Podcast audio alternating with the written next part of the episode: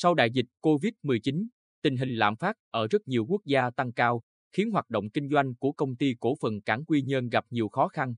Tuy nhiên, nhờ dự báo chính xác và có nhiều giải pháp tháo gỡ khó khăn, đội ngũ lao động đồng lòng quyết tâm vượt khó. Năm 2022, kết quả kinh doanh tại Cảng Quy Nhơn hứa hẹn nhiều thắng lợi. Công ty cổ phần Cảng Quy Nhơn có 5 cầu tàu, tổng chiều dài 1.068 m, có thể tiếp nhận tàu trọng tải 30.000 dvkt hoặc tàu có trọng tải 50.000 dvkt giảm tải, hệ thống luồng lạch, phao tiêu hoàn chỉnh, đảm bảo phục vụ 24 trên 24 giờ, hệ thống thiết bị, phương tiện, công cụ xếp dỡ hoàn chỉnh, đồng bộ đủ khả năng xếp dỡ tất cả loại hàng hàng rời, container, hàng siêu trường, siêu trọng. Từ đầu tháng 5 năm 2022, bến số 1 phải tạm dừng để thi công cải tạo nâng cấp, do đó toàn bộ 350 mét cầu bến 1A, 1B và 1C phải tạm dừng khai thác. Một số khách hàng thuộc nhóm hàng nông sản, thức ăn gia súc, phân bón, xi măng rời, đá granite đã chuyển sang các cảng lân cận. Do đó, 9 tháng đầu năm 2022, số tàu cập cảng giảm 324 lượt so với cùng kỳ năm 2021. Công ty cổ phần cảng Quy Nhân kinh doanh nhiều dịch vụ, cảng và bến cảng, lai dắt, hỗ trợ tàu biển, kho bãi, kho ngoại quan, bốc xếp, giao nhận hàng hóa, đại lý, môi giới tàu biển, vận tải thủy bộ, đại lý kinh doanh xăng dầu, dịch vụ cung ứng lương thực, thực phẩm cho tàu biển, các dịch vụ hàng hải khác.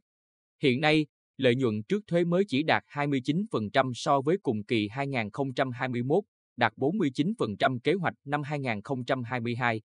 Ông Hồ Liên Nam, Phó Tổng Giám đốc Công ty Cổ phần Cảng Quy Nhơn, phân tích năm 2021, tuy có dịch bệnh nhưng lại là năm bùng nổ nhập khẩu thiết bị điện gió. Năm 2022 không có nguồn hàng, vì thế doanh thu khai thác đã giảm hơn 290 tỷ đồng. Trong khi đó, giá nguyên liệu, nhiên vật liệu lại tăng cao, tiền thuê đất chu kỳ 2022-2025 tăng đến 283% dẫn đến chi phí sản xuất tăng nhiều so với cùng kỳ năm 2021. Đáng chú ý, những khó khăn kể trên đều đã được lãnh đạo công ty dự báo sớm, chính xác, để tìm kiếm giải pháp tháo gỡ khó khăn, động viên người lao động đoàn kết đồng lòng quyết tâm vượt khó. Ông Hồ Liên Nam cho biết, để bù vào giảm sút do khuyết mãn hàng rời, chúng tôi đẩy mạnh thu hút các nhóm hàng container từ khu vực Tây Nguyên, Nam Lào và Đông Bắc Campuchia thông qua cảng Quy Nhơn. Theo đó, công ty tìm cách thu hút thêm ít nhất một tuyến tàu kết nối giữa cảng Quy Nhơn với khu vực Đông Bắc Á, giúp đa dạng hóa và nâng cao nguồn hàng container. Kết quả quý 3 năm 2022, hãng tàu CMET AC Gamet đã chính thức triển khai tuyến dịch vụ container China Southeast Asia viết tắt là CSE, kết nối trực tiếp hàng hóa xuất nhập khẩu thông qua cảng Quy Nhơn đến các cảng của Trung Quốc gồm Đại Liên, Ninh Ba và Thượng Hải, Hàn Quốc gồm Busan, Incheon, Thái Lan gồm Bangkok, La Em Chả Bằng, Philippines gồm Manila.